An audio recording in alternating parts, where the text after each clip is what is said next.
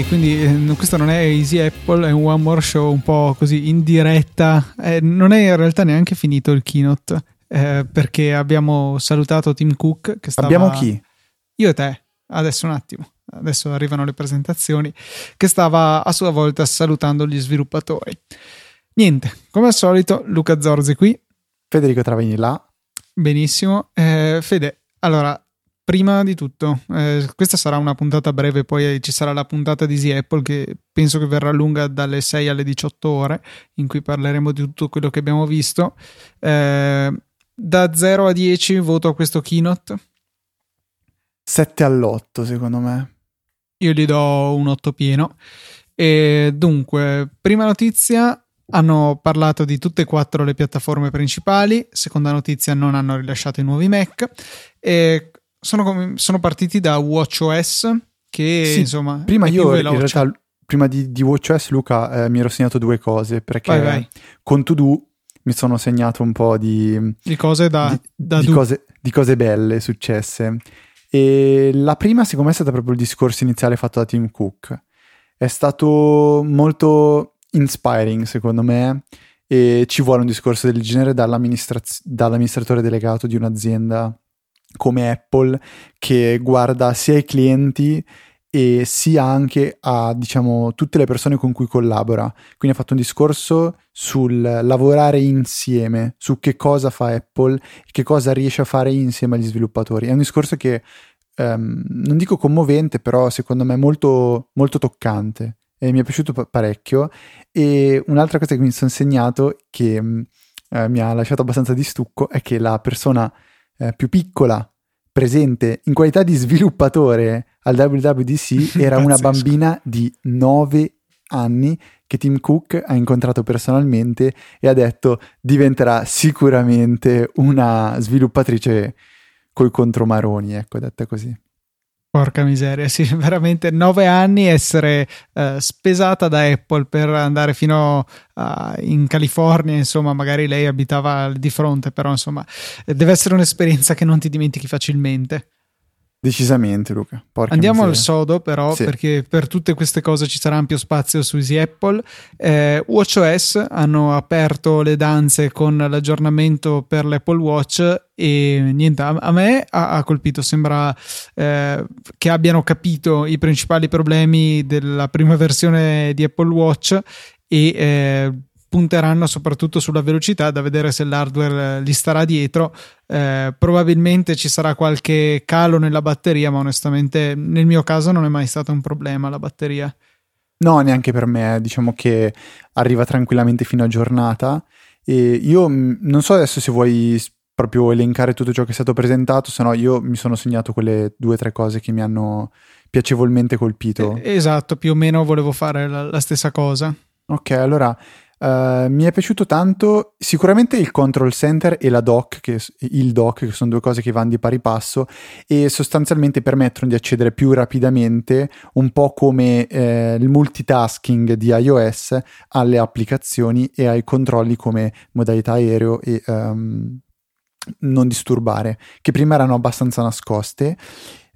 Secondo me le scherme, le watch faces, quindi come si può avere Topolino o i numeri digitali, adesso si hanno dei layout, quindi delle sorta di wallpaper che rappresentano a tutto schermo gli activity rings, quindi gli anelli, i 3 anelli colorati che indicano lo stato di avanzamento dell'attività giornaliera. E secondo me questo è un punto su cui fare leva, perché come ha sottolineato Apple più volte, Luca, è una delle cose che viene più apprezzata dagli utenti Apple Watch. E l'ultima cosa che mi è piaciuta tantissimo è il discorso della chiamata di emergenza, che sempre che funzioni tutto bene, perché sì, sempre... a volte ci sono delle difficoltà con le chiamate, però è una bella idea effettivamente. Però cioè, pensando a tutto quello che hanno presentato all'inizio, quindi il discorso della rapidità di esecuzione delle applicazioni, mi fa pensare a una stabilità migliorata in tutto WatchOS, quindi questo mi fa ben sperare anche dal punto di vista delle chiamate e di tutto il resto, oltre che delle applicazioni. E comunque è possibile praticamente far partire una chiamata di emergenza con la pressione prolungata di un pulsante, come quando si fa, diciamo, lo spegnimento dell'Apple Watch, e questa chiamata di emergenza non chiama un numero che può essere il 911 in America, ma capisce dove vi trovate e chiama il numero della nazione con la posta per l'emergenza. Quindi hanno fatto l'esempio: in America è il 911, in Cina, se non sbaglio, è il 999. È una funzione, forse era in India, comunque sì. In India, ah ok, può essere. Molto bello, a me è piaciuto. Queste sono le tre cose che più mi hanno colpito di WatchOS. Sì, direi che in realtà sono state per me più o meno le stesse. Non mi è piaciuta la parte, non mi interessava la parte relativa al condividere i propri obiettivi di fitness. D'accordo. È interessanti le nuove schermate, come diavolo si chiamano, le facce dell'orologio, sì. E interessanti anche la possibilità di scrivere, cioè se devi scrivere una parola corta che però non ti viene proposta, la possibilità di disegnarla ci sta molto. E molto bello l'impegno anche per chi è in carrozzella, insomma. Hai ragione. Anche qui una cosa che ci piace di Apple come azienda. Sì, non avremo oserei dire fortunatamente la possibilità di testare di persona queste nuove funzionalità, però mi sono piaciute molto, come Apple dia attenzione veramente a tutti.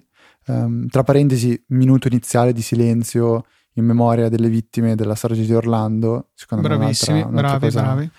Mi ha fatto un po' un doppio gioco, perché inizialmente ho acceso l'Apple TV, ho fatto partire la conferenza e dico: porca miseria, non va, è frizzata. Alzo l'audio, dico no, non va niente, disastro. Io ho detto vabbè, mi toccherà vederla sull'iPad magari. Poi sento che Tim Cook ringrazia, e quindi ho fatto 1+1, ho capito che era il minuto di silenzio per le vittime di Orlando.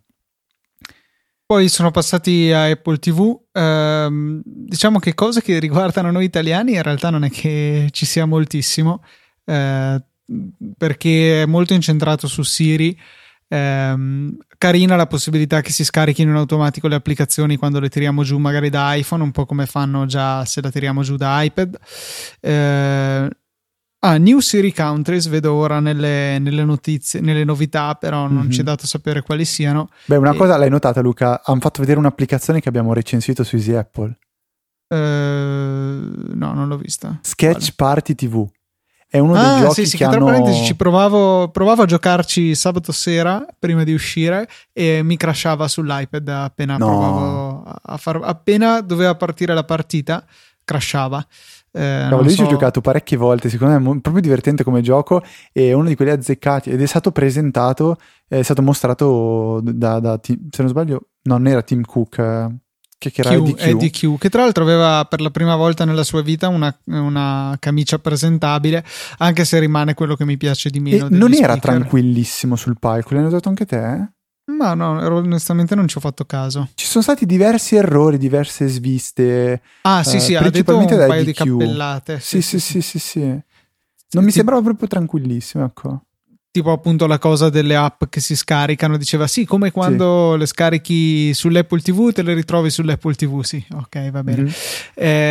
Il telecomando, la nuova applicazione di remote è un'altra novità secondo me che vale la pena menzionare, perché pensavo proprio prima, giochi multiplayer è difficile averli sull'Apple TV perché servono più telecomandi. Io non è che compra 2 telecomandi per giocare in 2 all'Apple TV, o a meno che non abbia magari 2 bambini piccoli, che quindi uno è disposto a fare questo acquisto. Ma per esempio a me quando capita di giocare con gli amici in 4 o 5 non è che compro 4 o 5 remote, anche perché costano tipo 80 euro l'uno, non è che infatti non è che compro 4 o 5 iPhone.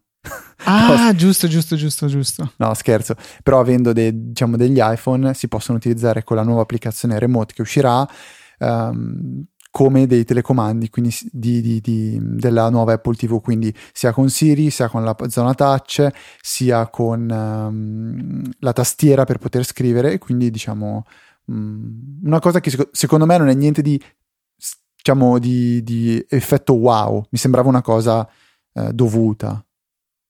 Andando avanti, non abbiamo più OS X, come previsto abbiamo macOS con la M piccola, è scritto attaccato, quindi circa metà dei nostri ascoltatori nell'ultima puntata di Easy Apple ci avevano preso. E vado a recuperare il risultato del sondaggio. E il nome del posto in California che hanno scelto è Sierra, quindi abbiamo macOS Sierra, che è il successore di OS X, il Capitan. Il 57% degli ascoltatori ha azzeccato. Bene, e chi ha detto OS X? Quanti? Ho appena chiuso la cosa. Vabbè, ti voglio male, stesso. Aspetta, la storia prendo. Chi ha detto OS X è il 7%. Male, molto male. Bellissima la Universal Clipboard tra OS X tra macOS e iOS. Ci metterò qualche mese a abituarmi al nuovo nome. Questa possibilità insomma di fare copia e incolla e i contenuti si sincronizzano tra i dispositivi, veramente bello da vedere poi come funzionerà, se sarà solo passando tramite internet ai noi con le nostre connessioni, oppure se sarà anche in locale, magari sfruttando l'infrastruttura di Continuity, che speriamo essere migliorata in termini di affidabilità, perché già mi vedo o che ci incolla dei contenuti a caso o che non funziona proprio. No, ma penso che sia un'estensione di Continuity, perché è stata presentata all'interno delle feature di Continuity, e anche quando ha fatto il copia e incolla da iPad a Mac, Air Force One, ha proprio fatto vedere che c'era una sorta di trasferimento in corso da iPad a Mac. Breaking news, ce la segnala Whisky in the Jar, introducing Apple File System, quindi lo stramaledetto ICFS Plus andrà finalmente dove merita, cioè in discarica, e avremo lo stanno un nuovo presentando file adesso? System. No, è tra le... come che si chiamano, nelle session che ci saranno durante la WWDC nell'applicazione adesso sono state svelate, e quindi c'è sta cosa qua finalmente, molto molto bene. Apple File System, che magari sarà la base del quell'altra funzione che hanno mostrato per questa cosa di cui ho molto paura, cioè l'ottimizzazione dello storage su Mac, cioè la possibilità di automaticamente il sistema decide cosa caricare su iCloud, poi vedremo come funzionerà, nel senso dovremo pagarlo, immagino, quello storage per liberare spazio in locale. Ci sarà un'intelligenza lì dietro, io spero che non succedano disastri perché è molto pericolosa come cosa. Sì, un po' mi ha spaventato, però vedremo come verrà implementata da Apple. Però tornando sempre in Continuity, ci sono altri due punti che sono stati toccati che mi sono segnato, Luca. Uno è auto unlock, che sembra una cosa tutto sommato non male. Io pensavo a quante volte devo mettere la password nel mio Mac. Ho un MacBook Pro sulla mia scrivania e in automatico va in sleep ogni, penso, 10-15 minuti. E quindi tutto sommato le volte che inserisco la password nel mio Mac non sono poche all'interno della giornata. Non è soltanto la password dell'accensione quella che ci permetterà di bypassare l'auto unlock, ma secondo me tutte quelle volte che ci avvicineremo al Mac sarà protetto da una password e avremo con noi l'Apple Watch autenticato o un iPhone, e questo secondo me è una piccola chicca, però molto molto apprezzata da parte mia. Sì, diciamo che io la password la scrivo in meno di un secondo, la password del Mac, però vabbè, molto interessante. Certo, se funziona che appena accendi il Mac non te la chiede è un conto, quindi se inizia a lavorare un pelo prima. Se invece devi attendere che venga autenticato, a quel punto sono d'accordo con te, forse ci metto bene a digitarla. Invece, procedendo con le altre cose, abbiamo avuto l'arrivo di Siri con la possibilità di fare... Continuity aveva un altro punto, Luca, che... Sì, dobbiamo andare però perché sennò... Ah, ok, la condivisione del desktop secondo me valeva la pena menzionare. Non è anche notato. Praticamente i desktop vengono... I file che sono presenti sul desktop vengono condivisi tra i Mac. Ah, sì, giusto. Finisce su iCloud anche quello. Per cui... questa... Questa è una cosa che a me spaventa, perché io il desktop, te l'ho detto come lo uso, cioè lo uso molto come zona di transizione, e ho paura che metto il file dell'audio della puntata in MP3 e parte l'upload su iCloud. Non è che mi piace tantissimo come cosa, immagino sia possibile disabilitarla, però vabbè, giusto per menzionarla. Dicevamo Siri con le domande e risposte contestuali, mostrami quello, anzi riduci la selezione, solo i file di ieri, insomma cose di questo genere. Vedremo poi come andrà, a me rimane il dubbio che non ho molta voglia di parlare con il mio computer, ma vabbè. Il PIP è quello che ho adorato di più, e il PIP è il picture in picture, il fatto che si potranno rimpicciolire un po' come su iPad i video e portarseli dietro tra le varie applicazioni, vedendoli in un riquadrino piccolo in un angolo dello schermo. È una feature che io adoro e non vedo l'ora di avere. Sì, quello è veramente comodo. Poi Apple Pay su Safari, magari quando avremo Apple Pay ci sarà utile. Basta. Tabs Everywhere è l'ultima. Il fatto che ci sarà la possibilità di utilizzare le tab in praticamente qualsiasi applicazione senza che gli sviluppatori debbano implementare niente. È una cosa già nativa in OS X, un po' come se fosse, diciamo, il full screen, immaginate, però si potranno utilizzare le tab con, diciamo, qualsiasi applicazione. Ok, poi credo che sia il momento di passare ad iOS. iOS. La prima novità, secondo me, è quella più che salta all'occhio, cioè una modifica di design, di interfaccia grafica un po' ovunque. Cambiano le notifiche, cambia il control center, cambia il notification center, proprio visivamente diverse, e in più si hanno delle importanti nuove funzionalità, sia nel control center, che avrà una sezione dedicata alla musica, sia nel lock screen, dove si avranno delle notifiche interattive, e hanno fatto vedere che si interagirà con queste notifiche col 3D touch. Non so se si potrà fare anche senza, non mi sbilancio a dire sì o no.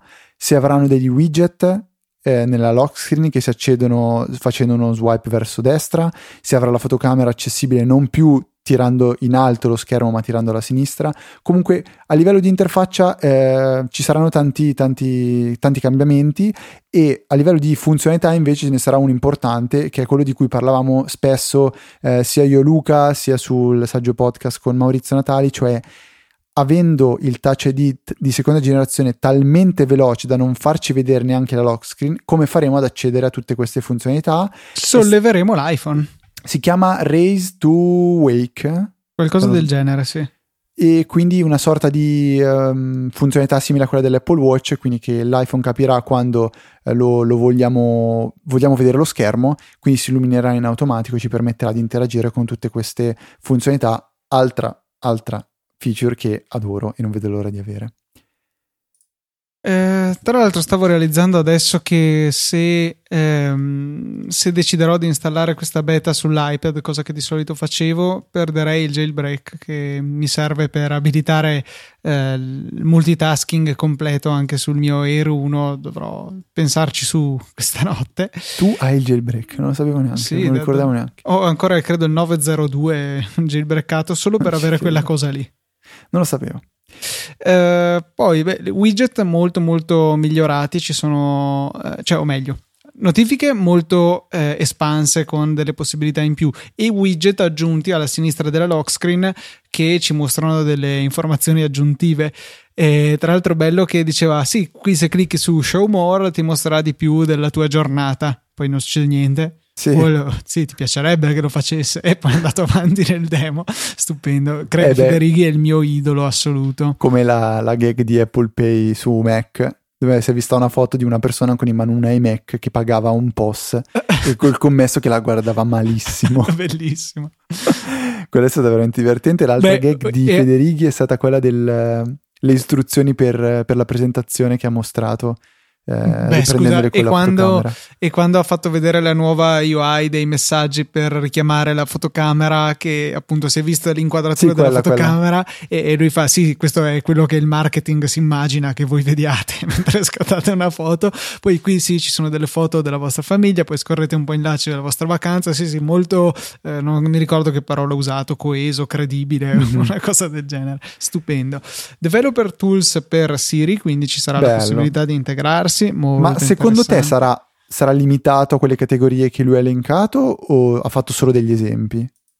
Non si sa, cioè non ne ho idea onestamente. Perché a me dava l'idea un po' come il primo background, cioè sarà limitato a questo tipo di applicazioni. Penso anch'io onestamente. Tra l'altro stavo guardando uno screenshot del nuovo control center leggermente ristilizzato, con questo tema che comunque c'è in tutto iOS, dei bottoni che sembrano più bottoni finalmente, e mancano i controlli per fare play pausa. Non so, strana non l'ho questa notato, scelta sinceramente. C'è nel live blog di 9to5Mac che stiamo sfruttando come scaletta. E una cosa che non so se anche tu hai notato, mi sembra che la parola app si stia un po'... l'hanno detta anche sull'Apple TV. Ma secondo me stanno diventando più che applicazioni estensioni. Cioè sono più anche quelle per le applicazioni per Siri, l'applicazione per iMessage. Sono più tipo estensioni quasi. Però le continuano a chiamare applicazioni. Proprio, vabbè, forse è un discorso che potremmo lasciare più avanti a Easy Apple. Però è una cosa che ho notato e volevo così metterti la pulce nell'orecchio. Ok, comunque tante cose che si possono dire a Siri, tipo invia ciao a Fede con WhatsApp, per cui un'integrazione più profonda sarà utilissima soprattutto in macchina, per rispondere o leggere i messaggi che ci arrivano su applicazioni diverse da iMessage. Possibilità di chiamare VoIP con Siri, non so cosa voglia dire, e di fare chiamate con Skype. Ah sì, giusto, perché hanno mostrato che adesso le applicazioni VoIP si integrano meglio, hanno una UI più decente, più simile a quella di una normale chiamata o di un FaceTime. Molto bello. E qua una cosa che a me è piaciuta molto, cioè il fatto che QuickType, la tastiera predittiva con tutti i suggerimenti che ci appaiono sopra, adesso sfrutta il machine learning, che era il drinking game di questo keynote. Ogni volta che veniva detto bisognava bere, così almeno dicevano qualcuno su Twitter, e niente, lo utilizzano in maniera attenta alla privacy. Non hanno spiegato particolarmente nel keynote perché oggettivamente non c'era tempo, però insomma hanno puntato il loro interesse nello sviluppare queste funzioni che di solito attribuiamo a Google solamente perché possono fregarsene della nostra privacy, con un occhio di riguardo verso appunto la privacy, e al contempo darci funzionalità avanzate. Altra cosa bella è che la tastiera diventa multilingua, cioè non succederanno più quelle simpatiche cose che succedono scrivendo in inglese col correttore in italiano o viceversa. Dimmi che per un attimo non hai pensato che citassero Viticci. Sì. Perché ha detto sia che abbiate la tastiera in inglese, tipo cinese e italiano. Quando ha detto italiano ho detto porca miseria, adesso vediamo Viticci che crolla sulla sedia del keynote, perché sarebbe stata, diciamo, ormai penso che sia abbastanza conosciuto anche dall'amico Tim e Phil Schiller. Ci manca solo che lo citino durante un WWDC e... Sì, appunto. Peccato, mi sarebbe tanto piaciuto per lui. Qualche novità leggera dal punto di vista di foto, con diciamocelo, correre dietro alle cose bellissime che ci ha mostrato Google Photos, e sì, tutte queste arrivano anche nelle foto di Apple, per cui io sono molto molto contento di questo. Tante funzionalità, riconoscere le facce, riconoscere gli oggetti e creare quei mini video per i vari eventi, con la possibilità anche di dargli un tono epico, tono triste, tono romantico, così veramente veramente bello. Quello mi piace un sacco. D'accordo, sì, ci sono state... Cioè le altre novità sono più, diciamo, arricchimenti di altre funzionalità che già esistono. Quella dell'applicazione mappe, della navigazione è stata migliorata, è stato migliorato Apple Music, e di questo non voglio dire niente fin quando non lo potrò provare, perché anche la prima volta mi ha fatto un effetto wow, l'ho provato e secondo me è un servizio totalmente acerbo. Hanno parlato di redesign, secondo me cioè, così esteticamente a me non piaceva tantissimo, mi sembrava molto grassotta come interfaccia. Vorrò provarlo per capire se effettivamente funziona bene. L'unica cosa che si può notare di forse innovativo è un parolone, però di unico rispetto agli altri è la presenza del testo delle canzoni integrato all'interno dell'applicazione. E poi l'altra grande, secondo me, inciccionimento è quello di iMessage, Luca. Il fatto che si hanno estensioni, nuove funzionalità, nuove emoji, si possono mandare i messaggi con degli effetti. Per esempio è bellissimo quello dell'effetto mascherato, dove il messaggio arriva ma non viene subito mostrato, ha davanti una sorta di sfocatura e col dito bisogna andare a toglierla per leggere il messaggio, tipo sono incinta, tu togli il dito e tipo leggi che è incinta tua moglie. Non so perché mi è venuto questo esempio un po'... Sì, certi sono un po' delle pacchianate su iMessage, certi invece tipo le anteprime inline sia dei link che dei video, quello sì. Ci voleva veramente, quello sì. Ci voleva. Non è arrivato per Android, io me lo aspettavo, quasi anch'io, ti dirò. Vabbè, strana sta cosa. HomeKit è stato integrato a una sua app con delle certe finezze, tipo puoi dire buongiorno Siri e lui attiva la scena giorno, tipo tira su le tende, accende le luci, cose di sto genere, le notifiche che ti mostrano la telecamera che hai sul campanello, cose così. Insomma, ci sono delle cose carine, devo dire. Voglio la mia casa in qualcosa, cioè la mia casa deve essere domotica. Quando avrò la mia prima casa è troppo bella l'idea di aprire le cose con comandi vocali, con l'applicazione o attivare, cioè l'idea dell'automazione in una casa secondo me deve essere proprio fantastica, perché alla fine penso sia uno dei luoghi in cui di automazione c'è praticamente zero. Poi cioè, scusami, no, vai tranquillo. No, saltavo avanti perché mi intriga l'idea dell'integrazione delle applicazioni con iMessage, anche se temo che diventerà un po' un casino, forse troppa roba. Che poi, cioè, che cosa hai bisogno di integrare? Sinceramente non quella vedo... dei pagamenti mi piaceva. Tipo. Non lo so, cioè tu dici anche integrare cose tipo poter installare l'applicazione per fare tipo i sondaggi all'interno di una conversazione. Ecco, quello potrebbe, cioè una sorta di, un gruppo, di diciamo. Bot barra app. Ecco, cioè applicazioni come bot barra estensioni. Bisognerà vedere che cosa si inventeranno gli sviluppatori, perché per ora, cioè avere gli stickers in più, sì, ok, carino, però non è il motivo per cui uso Telegram gli stickers. No, esatto, è un in più, ma non è il motivo. Poi altre cose, collaborazione su note, questo potrebbe essere molto carino. Vero. Split view di Safari su iPad, nel senso che puoi avere due schermate in contemporanea, questo mi sembrava doveroso, però sembra solo Safari, non potremo avere due...